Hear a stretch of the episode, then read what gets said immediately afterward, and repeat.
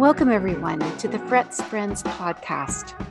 Tonight we have Dr. Marianne Hopkins with us, and we're so happy to welcome her to our podcast. So, just a little bit of information about Marianne before we jump in. Um, Dr. Marianne Hopkins graduated with her bachelor's and PhD in molecular biology and worked as a professor in research for many years. Realizing that she had a different calling as a primary healthcare provider, she returned to school to pursue her dream in optometry. Since graduation in 2016, Marianne has spent hundreds of hours of continuing education learning about functional vision in the area of vision rehabilitation therapy. She works with patients of all ages and abilities who struggle with binocular vision dysfunction, strabismus, amblyopia. Marianne also works with children who have reading and learning struggles, many of whom had undiagnosed vision and vision processing issues. Marianne is very passionate about clear and comfortable vision for everyone. She's the owner of two locations servicing the Niagara region. One centers in Niagara on the Lake and the other in St. Catharines. Dr. Marianne Hopkins is a full member of Vision Therapy Canada, and we have the honor of welcoming her to the Fretz Friends podcast. So t- stay tuned, everyone, while we join Marianne in a conversation about her story.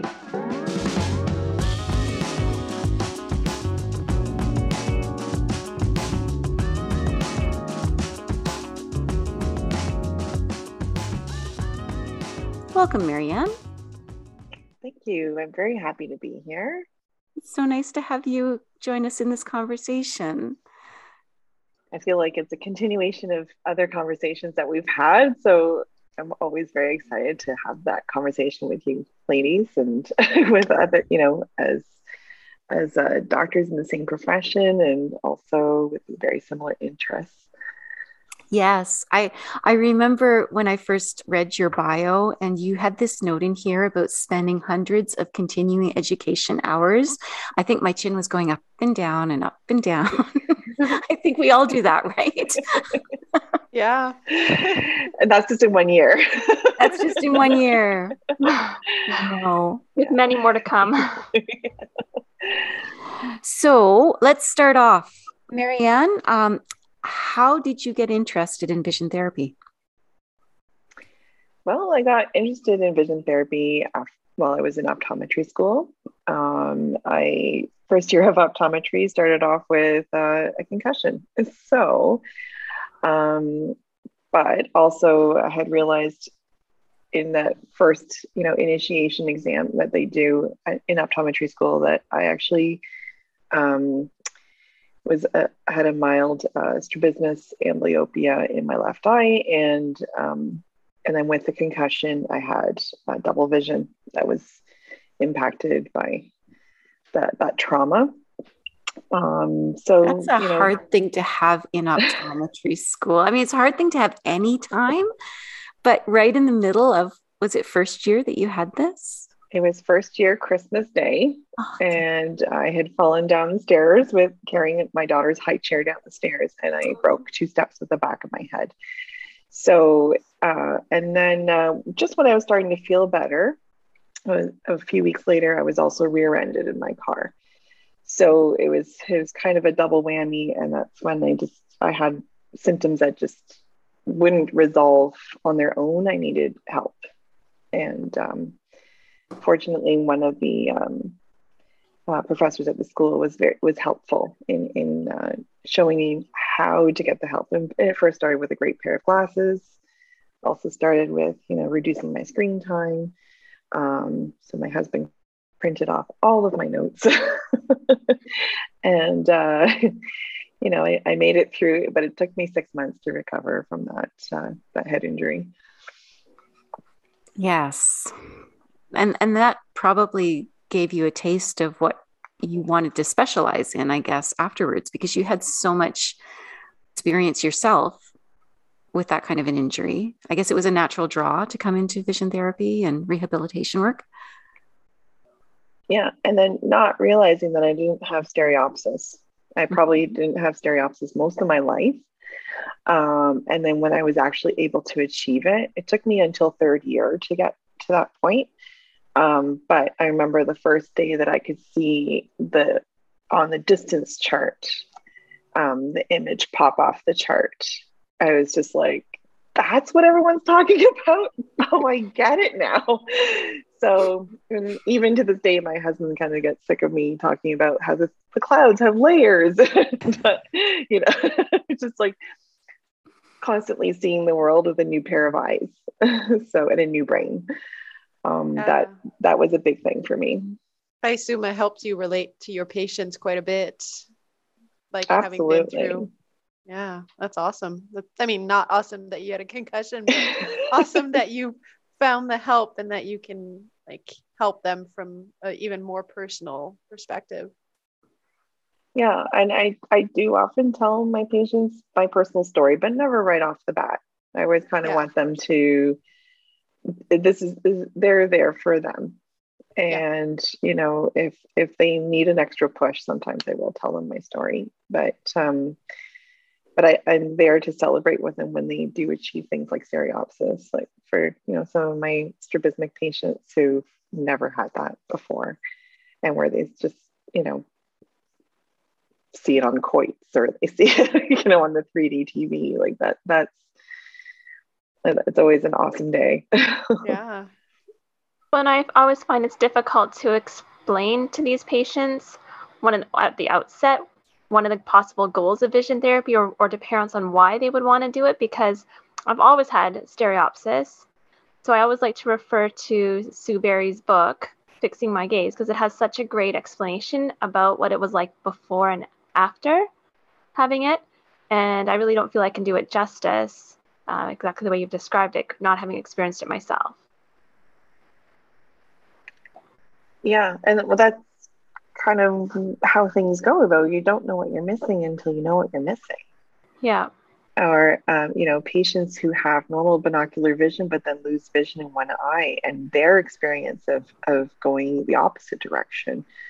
Um, you know that that's that how life changing that can be when um, when you lose that depth perception and, and your your ability to navigate the world changes yeah for sure so, did you actually do vision therapy throughout school, or was it work on your own that helped you achieve the stereopsis? So, it was not an official uh, vision therapy um, program that I went through. Um, it wasn't really taught at the University of Waterloo at the time. Um, I'm not even sure where they are right now with um, how much they teach it, but a lot of you know, what we do in the binocular vision courses, it, it, vision therapy is just that next level.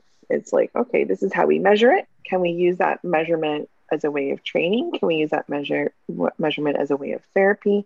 And then, you know, adding in that even that third dimension then about how does that become a learned behavior? Does that how does that become something that's innate to the person? Mm-hmm. And that's the higher level, you know, vision therapy that we're always aiming for. Um, but you know a lot of the the techniques and things are anchored in what we learned in the binocular vision class in the lab and you know those labs tended to break down um, suppression in some of my classmates who are also strabismic so you know can it can be dangerous if it's not done properly um, but again it, it's again it's just you know it's it's stuff that's been part of optometry for a very, very long time. And now it's just taking it that next level and applying it to how can we relieve symptoms? How can we learn how to use our vision more effectively? How can we develop our vision? And um, you know, we're we're taught about vision de- development in school. Um, so it, it's it is kind of a natural next step. It, but I didn't do an official therapy program but I am starting to work on that with my therapist at the office. We're trying to put each other through vision therapy is kind of uh, our goal for this year. I wonder. I mean, you said it took you six months to recover, and and I think that makes a lot of sense considering you had two severe basically head injuries, the fall and then the accident. Um, do you think it might have been a little bit shorter had you gone through an actual program with rehabilitation in mind? Absolutely. Yeah. yeah. because I didn't really have much guidance. I was trying to, like, my my family doctor was trying to find help for me. Um, but apparently, carrying a high chair down the stairs and falling is not considered a sport. So I couldn't get in to see a sports therapist. and uh, she argued with them as much as yes. she could. And that, you know, well, you know, what's the difference? Person had a concussion, you know, they yeah. should be able to get help because there were a couple, um, you know, physiotherapy clinics in Waterloo that did provide some con- concussion therapy. Mm-hmm. That she was trying to get me into, but certainly my symptoms were all visual.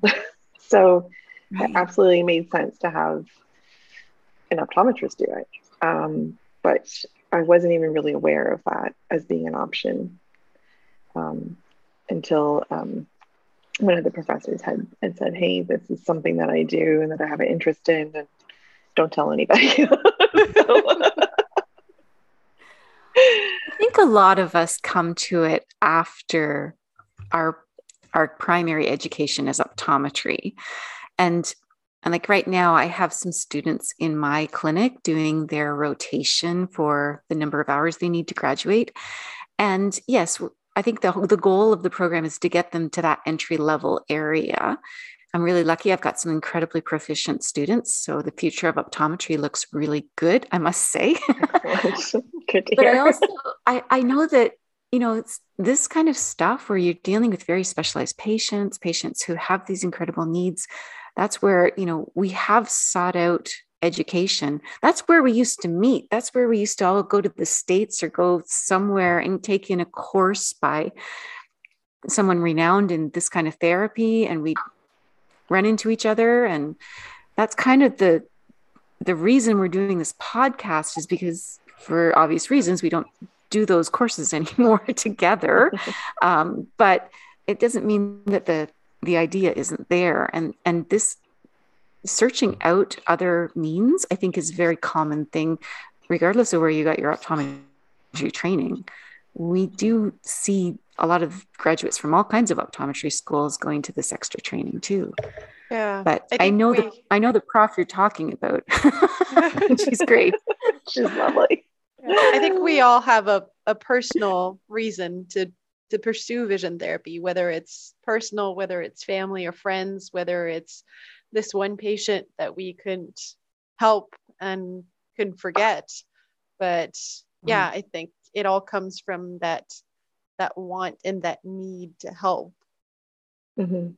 Um, what is your like absolute favorite thing to do in VT? Like whether it's an exercise, whether it's that aha moment they get when they get stereopsis or like what what makes you happy the most happy i love it when kids take ownership of what they're doing aha and it's not a mm.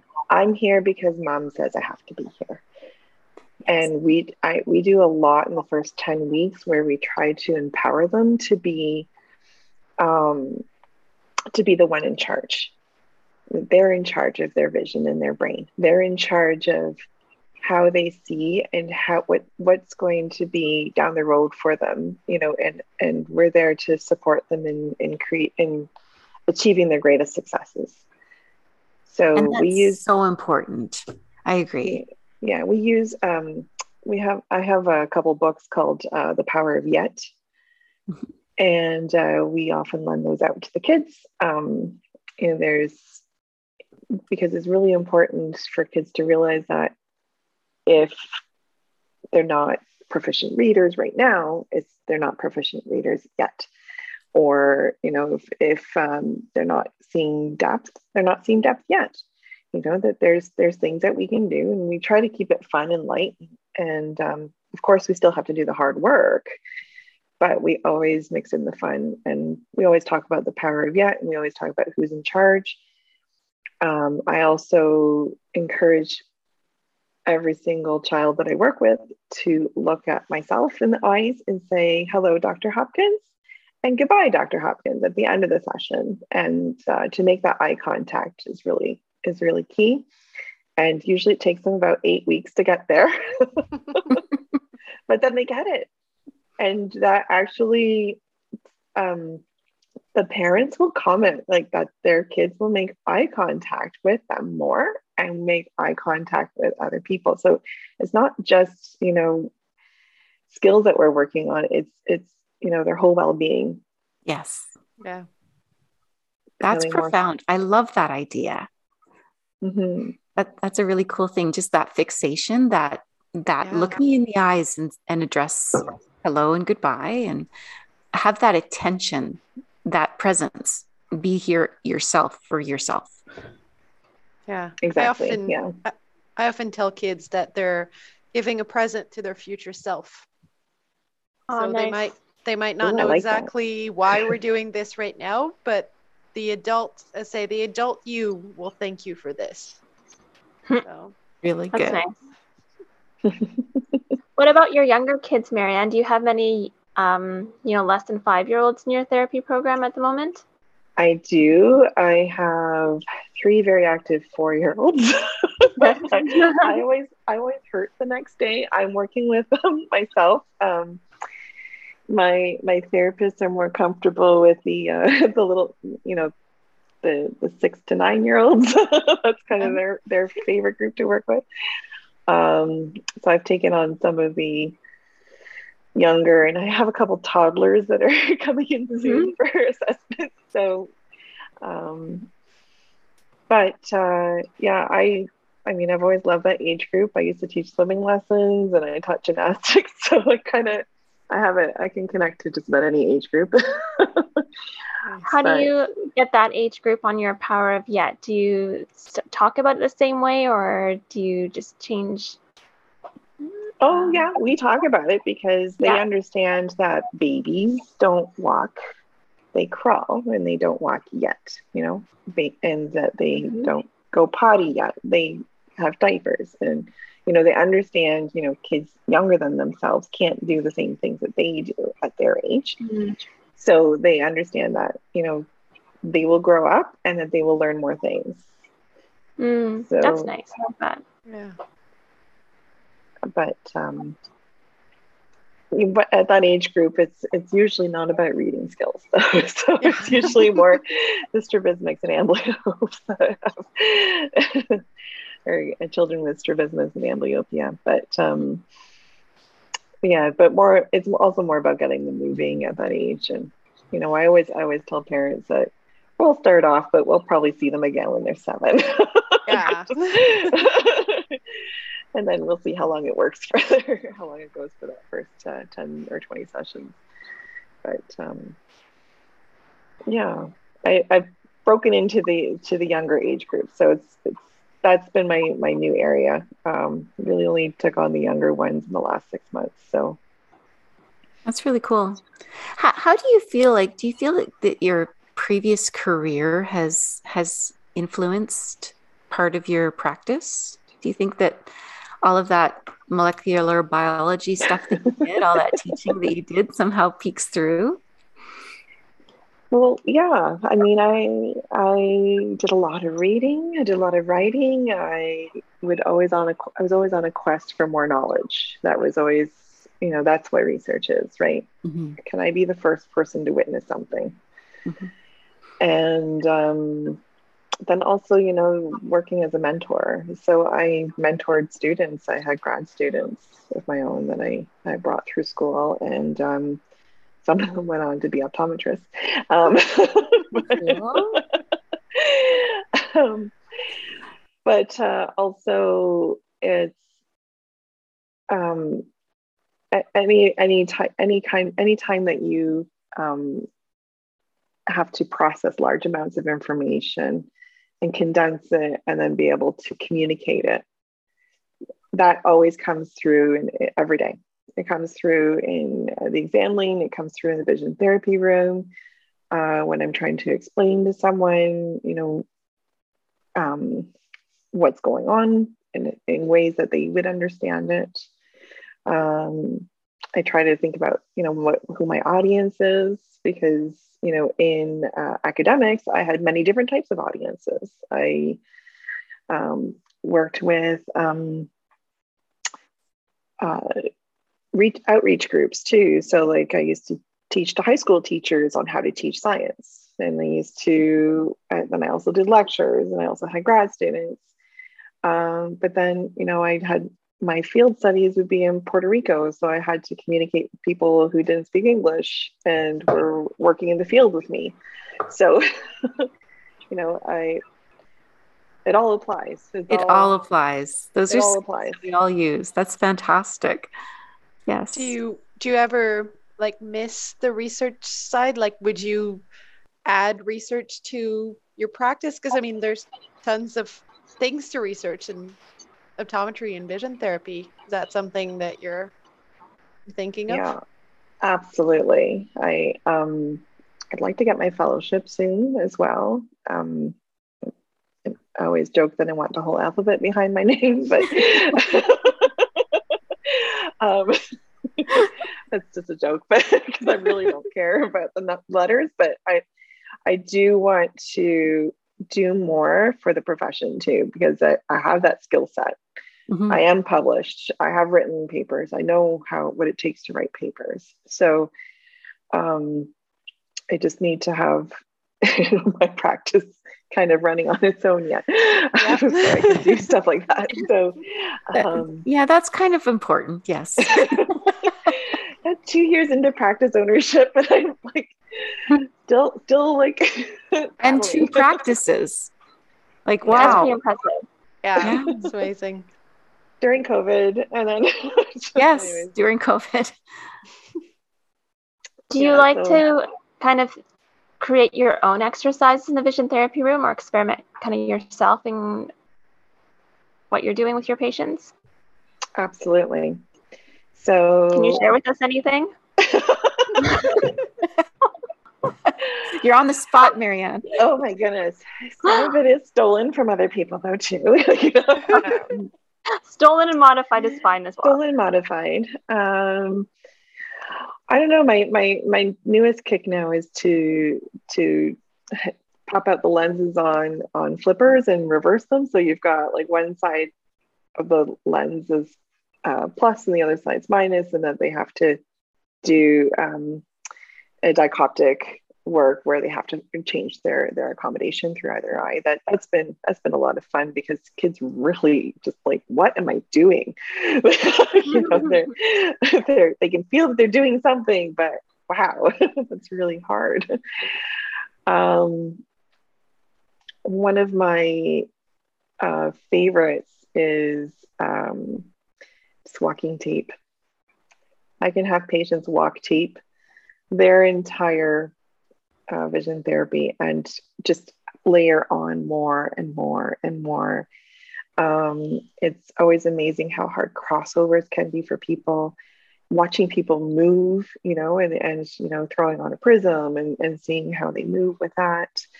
Um, but uh, yeah, walking tape with a metronome. Yeah. Simplest thing, but you can get so much out of it. Rhythm and timing. Yeah. And we have these giant mirrors in my office. So they watch themselves do it. And that is so completely different when they don't watch themselves. Mm. And uh, that self realization that they get is like, that's what I look like when I'm walking. Why am I leaning? Why am I doing this? Why am I missing the tape altogether? you know, they, they, they can see that um, however they're navigating is, is not e- efficient. The mirrors are great feedback. Mm-hmm. Absolutely. I was lucky in that um, our office was a gym before. So it was wall to wall mirror all the way around. Oh, wow. And I removed about 20 of them and left four. so I've got one big mirror, but then I have like a wall still of mirrors. But um, it, it does give a lot of feedback mm-hmm. and it also great creates more space yes yeah for sure yeah, long views yeah yeah And so, how many therapists do you have, Marianne? Because I know you're doing the vision therapy yourself as well. I am, and I don't have to. It's because I want to. Yes. Um, so I have, uh, I do two days of therapy myself, and I have three days covered by therapists, and I have two therapists. And then I have another two days covered by another doctor, uh, Dr. Schellingerhout. And uh, so he came on board with me last year uh, when I opened the new Vision Therapy Center.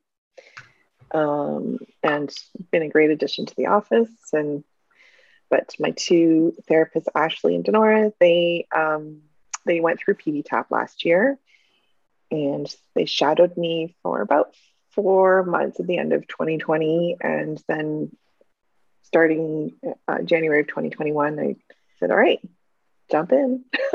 so they each got, you know, a selected patient, and yep. then yeah, so they both have uh, graduated several patients, and those patients nice. have done very well, and parents are very happy, and yeah, very proud of my therapists. They're I couldn't have done this without them. Really, they wonderful. They drive. They drive the office. Yeah. yeah. So and um, they keep me motivated too. So. Uh, and you get two days in the therapy room yourself because you love that. Yes. You've been able yeah. to I guess some of the days you've been able to stay a little bit in primary care, or are you exclusively in VT now? Um, I do two days primary care and the Niagara on the Lake office, and then I do two days of, of primarily vision therapy at my St. Catharines office. Lovely. I will get the odd primary care patient thrown in there too. but I find it it's, it's hard, so hard to switch that brain, you know, like yes. this is yeah. my primary care brain and this is my vision therapy yes. brain. then just going back and forth. It's tiring. But I agree. I hear you. Yeah. yeah. yeah, very cool. And what do you think about um, community, like the sense of community that we're cultivating in VTC?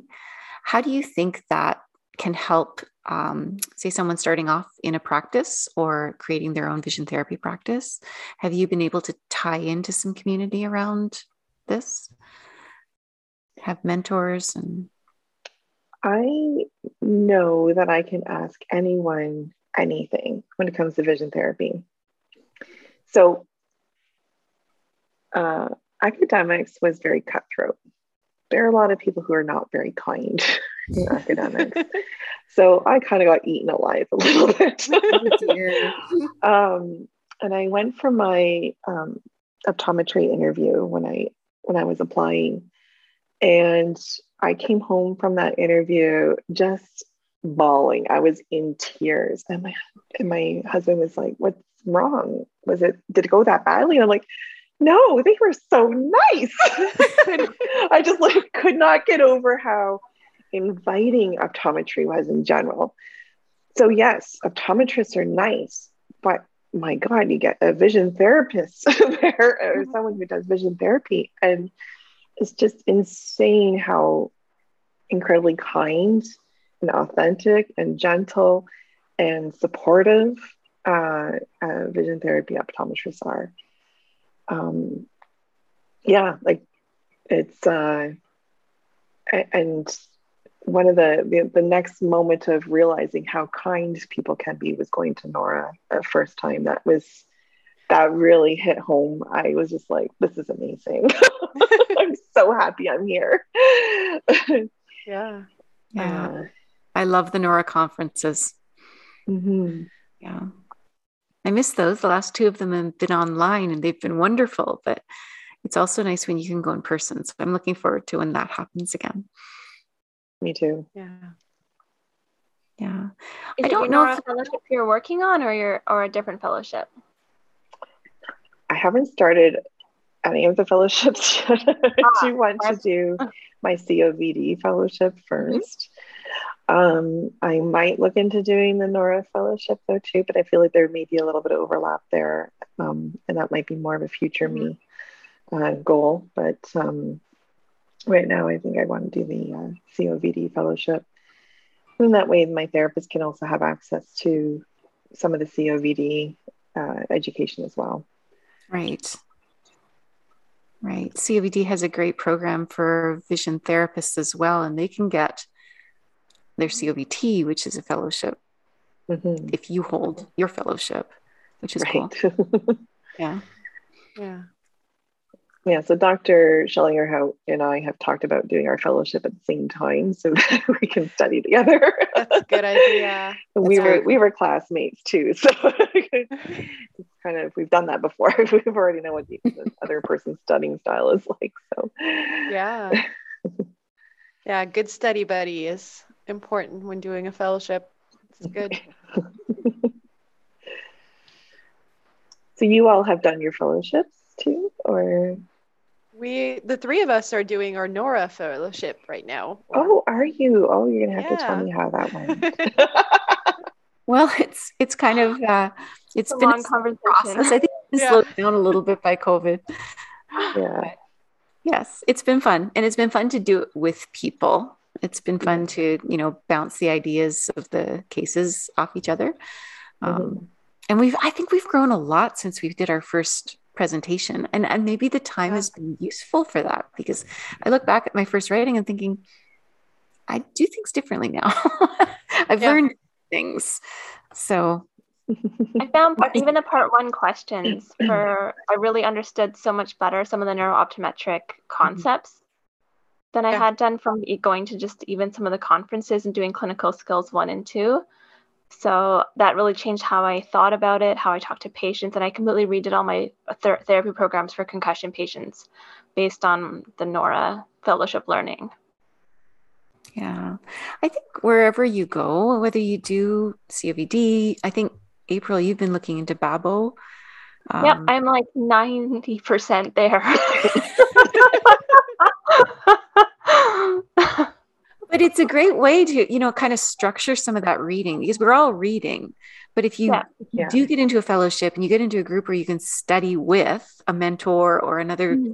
c- couple of docs who are doing it you can kind of time your studies and you can pick those those research papers that you can all talk about and just kind of organize that part of it because we're all reading papers we're all reading looking at podcasts we're looking at you know chats and stuff um, yeah. I think the, the the idea of a fellowship just organizes it a little bit which is cool. Yeah so it's a good motivation thing. Yeah. Oh for sure. And i but i yeah. do try right now with my therapist i challenge them to reading something every week. So i, mm-hmm. I post something in our we use slack as an inter-office mm-hmm. inter-office communication. So i'll post uh, a paper or a TED talk or you know something that's um, you know, and I'll attach names of patients to it. you know, like, read this because of this patient, and um, then we'll talk about it. And, but um, I do have a library set up at the St. Catharines office too, because I have, I don't know, 60 bucks or something in vision therapy. So, and uh, so we I do try to get them to sign out, um, but uh, just to keep that accessible learning, you know, and just yeah, yeah, absolutely. When you have when you have that half an hour in the day where you need a you have a break, you know, grab a book, read a chapter. Um, mm-hmm. There's there's always more to be learned. Um, and I was actually struck by I'm doing the SANET course right now.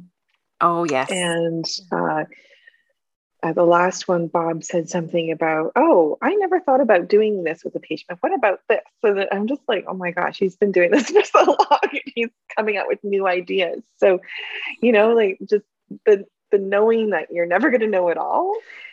Yeah, it, it's still it's still that strive to keep learning more and more, and, and then share. Yes. So, well, I remember because I'm on that course too, and I remember when Bob said that, and I'm thinking, wow. if, if you're having this brainstorm at this moment, and there was so much knowledge in that space. Um, Bob Sanet was there. Paul Harris was there. Hansel Hung was there, Stelios Nikolaakakis. I mean, it's like looking at these people, and I, I can't, I can't, I'm not going to do it justice by naming everybody who was in that room, but you could see that energy coming from all of them and just kind of focusing on that front Bob and giving him that support, like the community support to let's just run with this. What if you do this? What if you do this? And report back to me. I think that's just such a wonderful opportunity. Mm-hmm. Yeah. You know, you can't do this alone. No. no. There, there's no way that, and, um, and I realized that when I started out, uh, when I was an associate at, a, at another office, I you know, there were some patients I'm like, oh, let's do vision therapy. And then I'm like, I don't know where to start. so that's when I reached out to uh, Patricia Fink. But uh, and of course, she she mentors mm-hmm. Everyone. Everyone. she's, yes. she's so giving. Um, but um, she yeah. was my fellowship mentor. Oh, wonderful! yeah. For my COVT fellowship, she was she was my mentor very cool. Yeah. yeah. Did you ever get to meet Betty Fretz? Yes. So actually, Betty Fretz was my optometrist when I was a child. Oh, cool. That's interesting. So I grew up in New Hamburg, and she that's where her practice was then. And um, I can only recall one time going. My we had a very large family, so my mom didn't really take us to every single appointment out there. it's like everything's fine. Okay, you know she's learning well. Okay, so um, so I'm not sure at what age I was brought to the optometrist. I think it was probably about five, and then the next time I went, I think I was in university. Um, but yeah, so I was actually asking my mom about this the other day because we were talking about um, uh, Betty and the Betty Fretz Foundation, uh, you know, the, the scholarship. Um, and uh, she said, Oh, she was such a dynamic woman. And I think, you know what?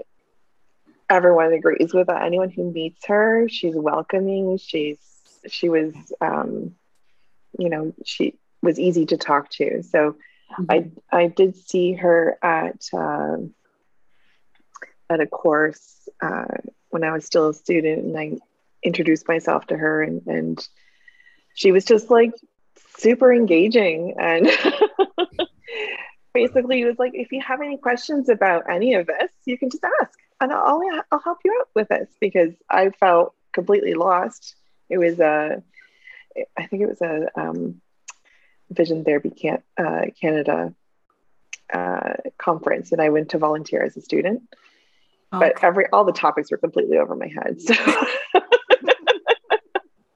but for I don't know if I had that look where I'm like, I'm lost and I need help. she kind of picked up on that and just said, have any questions, just ask me. so um I think that was probably the last time I saw her though. That's really cool that she had that connection with you.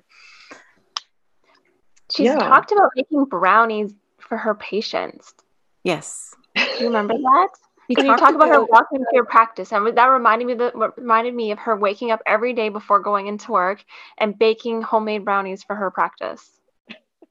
I know I don't remember that, but I can ask my mom. my sister might remember. Now, my sister was myopic, so she. a little bit more. the rest of us were all hyperopes.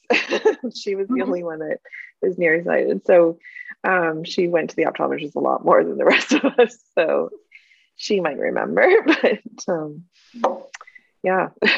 It makes me wonder too if you like if if Betty Fretz was your optometrist and you were five, I wonder if you had stereopsis when you were five.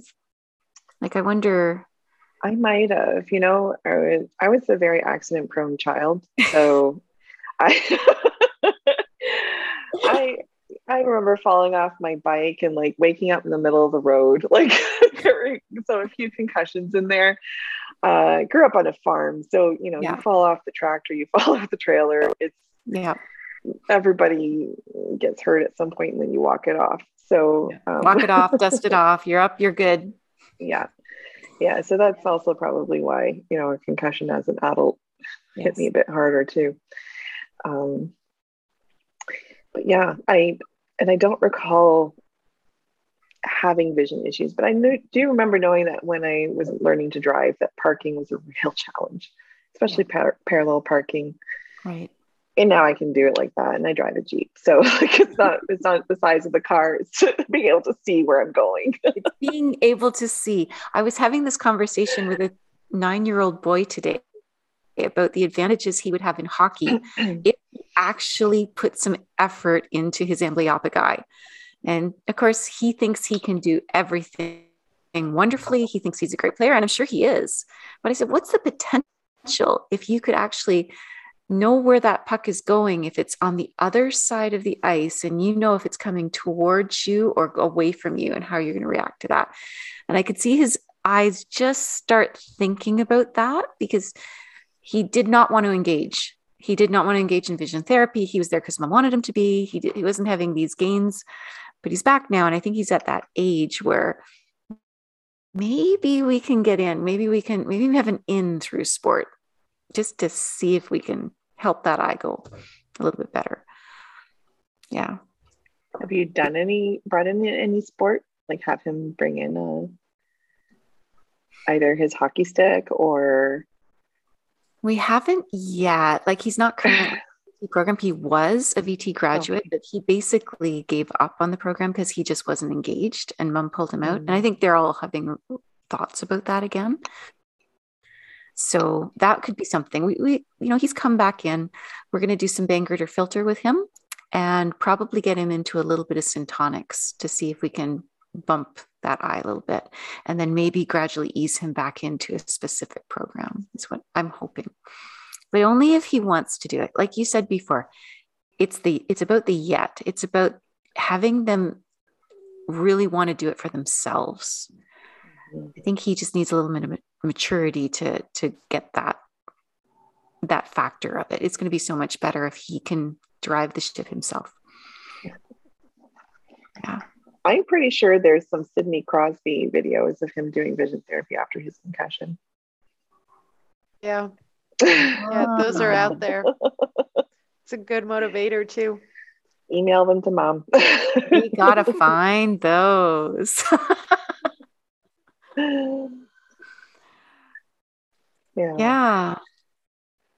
I'm currently working with um, uh, a young man who's a who's a hockey player, and uh, he had a catastrophic event.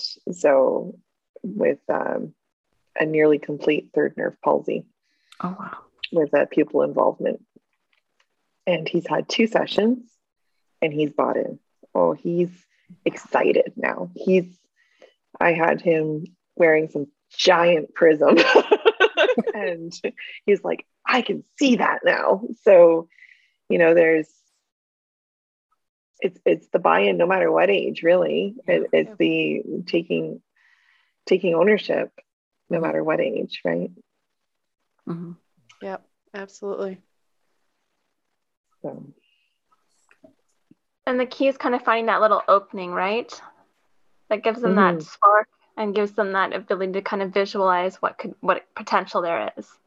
And that's sometimes the challenge in the assessment or in the first few sessions I find.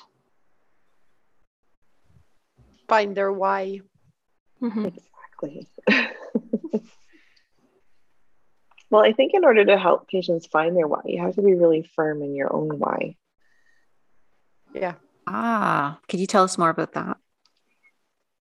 If you don't know why you provide vision therapy and you don't know why they would benefit from it, then you can't they, they can't find that through your guidance.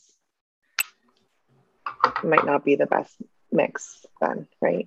So um, and the one night, you know, nice thing when you have more than one person providing vision therapy in a clinic is that sometimes the personalities does better with a different person, mm-hmm. and they're maybe they can find their why, or they they see that their why is a little different with that person. But um, yeah, if you know, it's not one of these. Well, you know, you could wear contact lenses if you want to well, you could do vision therapy if you want to. Well, that doesn't that doesn't express the level of what's the word I'm looking for? um, you know, accomplishment that you can get with it, right? Yeah. So, you know, because yeah. it can do so much.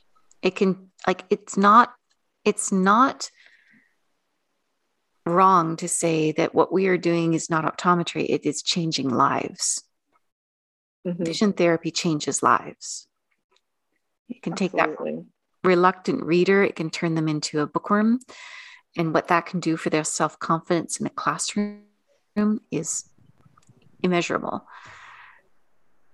I think it's OEP that's coined that phrase. Um, yes, therapy changes yeah. lives, but it's it's a good one. It's it's kind of that background to what I think in the VT space that we're not just we're not just dealing with prisms, we're not just dealing with filters, we're not just dealing with syntonics. We are changing lives. That's what we're doing. Yeah, yeah I think that why is so important. So cool that you can actually you found the why through going through different professions, through having your own head injury, through all of that really puts you in that space that you know you've you've been on this road. And then having that lack of stereopsis too. I mean, you're covering all the angles. This is I mean, wow, that's that's fabulous. You have so much so much experience to back up what you're saying and I think people really read that in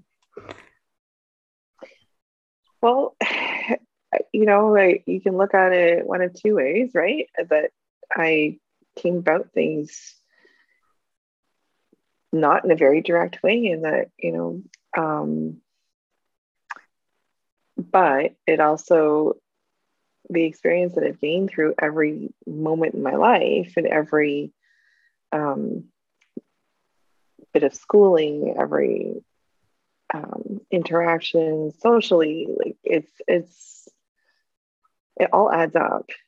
It all point and, and you know looking back a lot of it pointed me in the same direction. It always it always pointed me to where i am. I'm, I'm very like I, i'm ecstatic with what i do.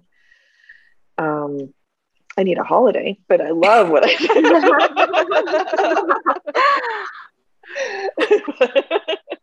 Too much of a good thing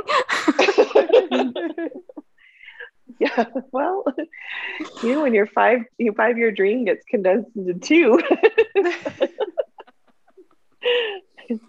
It's five years worth of work into so yeah. But i'm not afraid of hard work either. No I, I i think anybody can see that. Well it's been so nice to hear kind of how your journey has and how your story. It's very inspiring to hear what you bring to the therapy room. It's really helped me kind of rethink, you know, maybe some of the language I'm using with my patients, mm-hmm. and maybe um, gives me some good resources to think about for what I want to do down the road. Yeah, so thank, thank you very you. much for sharing.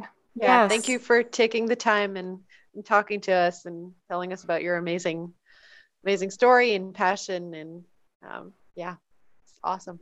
Thank you. Inspiring is the word. And yeah. I think what we're going to do is we're going to link some of the texts that you mentioned, Sue Barry's book, um, Fixing My Gaze. We can link in the show notes for this podcast. And The Power of Yet, we'll find that as well. And we'll put that down there. Um, because that was something you mentioned as a really important book that you shared with your patients. So we'll um, we'll connect that for any of our viewers who are interested. Um, I, I think this is a fantastic example of how some of our members have such amazing stories.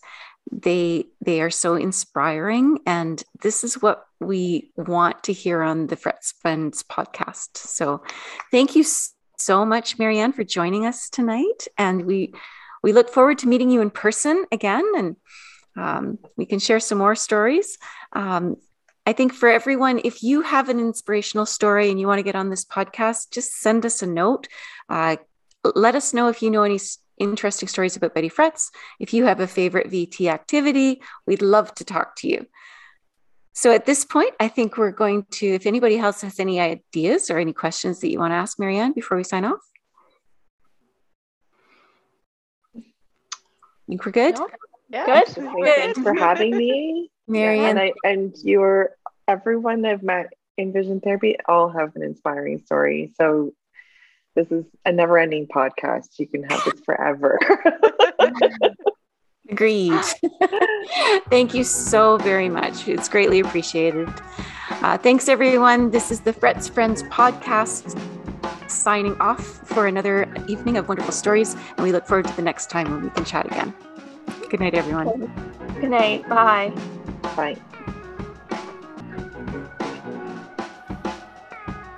Thank you for joining us on the Fretz Friends VT podcast.